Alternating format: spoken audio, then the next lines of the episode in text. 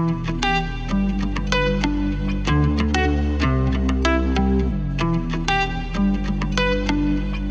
chào các bạn, chào mừng các bạn quay trở lại với kênh Postcard Bộ đội đi Tây. Như các bạn đã biết, du học quân đội không chỉ dừng lại những chỉ tiêu đi Nga Mà còn những chỉ tiêu đi những nước khác nữa. Thì trong tập này, mình sẽ chia sẻ khái quát nhất những điều mình biết về các nước còn lại. Thực sự mình chỉ biết sơ qua về quá trình đăng ký và những ngành học sơ bộ của những nước này Vì mình không phải người trực tiếp tham gia chương trình đào tạo đó. Nên những thông tin này nếu còn thiếu sót, rất mong các bạn thông cảm và có thể tìm hiểu thêm khi đã đăng ký đi du học.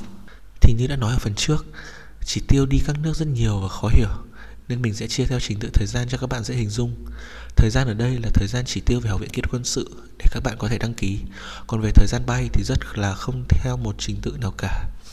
Đầu tiên, ngay sau khi các học viên đã tập trung về Học viện Kỹ thuật Quân sự, Sau 2-3 tháng đầu sẽ có chỉ tiêu đi Pháp, Thường tầm 2 đến 3 chỉ tiêu để đăng ký được chỉ tiêu này thực sự rất là khó, chỉ dành cho những thủ khoa á khoa đầu vào, hoặc những bạn có giải ca trong kỳ thi học sinh giỏi quốc gia những bạn đậu chỉ tiêu đi Pháp này sẽ chuyển sang đơn vị quản lý du học sinh mới ngay trong tháng 10 hoặc tháng 11 cùng năm.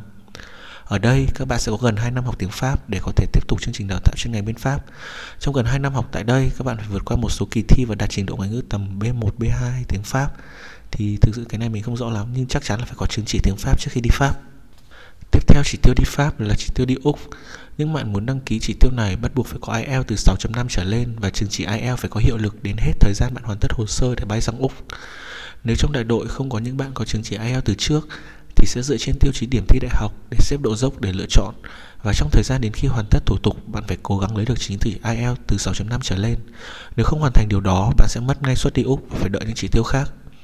Và để học IELTS trong thời gian một năm ở Học viện Kỹ thuật Quân sự rất là khó khăn nên mình có lời khuyên cho các bạn muốn đăng ký đi học Úc thì nên có chứng chỉ trước khi thời gian nhập học. Tiếp theo chỉ tiêu đi Úc là chỉ tiêu đi Cuba, tầm 3 đến 4 đồng chí. Thì về chỉ tiêu Cuba này không có điều kiện gì đặc biệt, nếu số người đăng ký quá chỉ tiêu sẽ lấy theo độ dốc. Thông tin về chương trình học bên Cuba khá kín nên mình cũng không thể nắm được nhiều thông tin. Sau Cuba và cả Tết Nguyên đán năm đầu tiên khi các bạn vào quân đội, chỉ tiêu đi Nhật và Đức sẽ đến. Hai chỉ tiêu này chỉ dành cho học viên đăng ký vào lớp tiếng Anh. Về chỉ tiêu Nhật thường có tầm 3 đồng chí, Đức là 4 đồng chí. Thì hai chỉ tiêu này cũng đòi hỏi khá cao về điểm số đi đầu vào đại học và ưu tiên những bạn có giải quốc gia.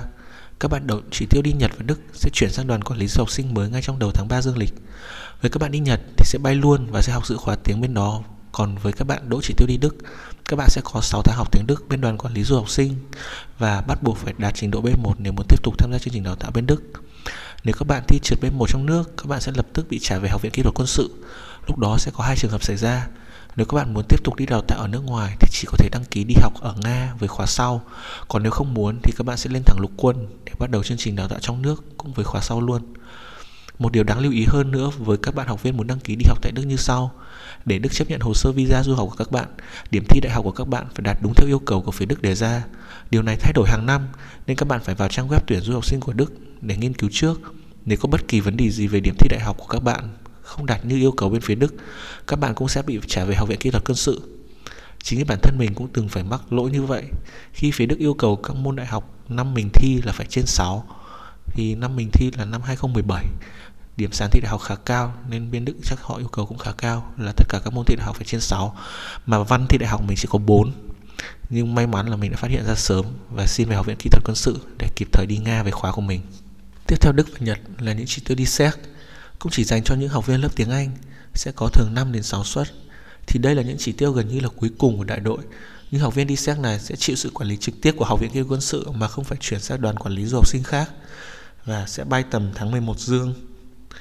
Như mình biết thì những bạn lớp tiếng Anh này có một vài chỉ tiêu đi Trung Quốc và Ấn Độ, nhưng thực sự là mình không nắm rõ hai chỉ tiêu này lắm vì năm mình không hề có. Điều này các bạn sẽ tự tìm hiểu sau khi đã đăng ký đi du học nhé trên đây là một vài thông tin sơ bộ về những chỉ tiêu sẽ có ngoài Nga khi các bạn đăng ký đi du học diện quân đội. Hy vọng những thông tin này sẽ hữu ích cho các bạn. Mình xin chân thành cảm ơn các bạn đã lắng nghe mình.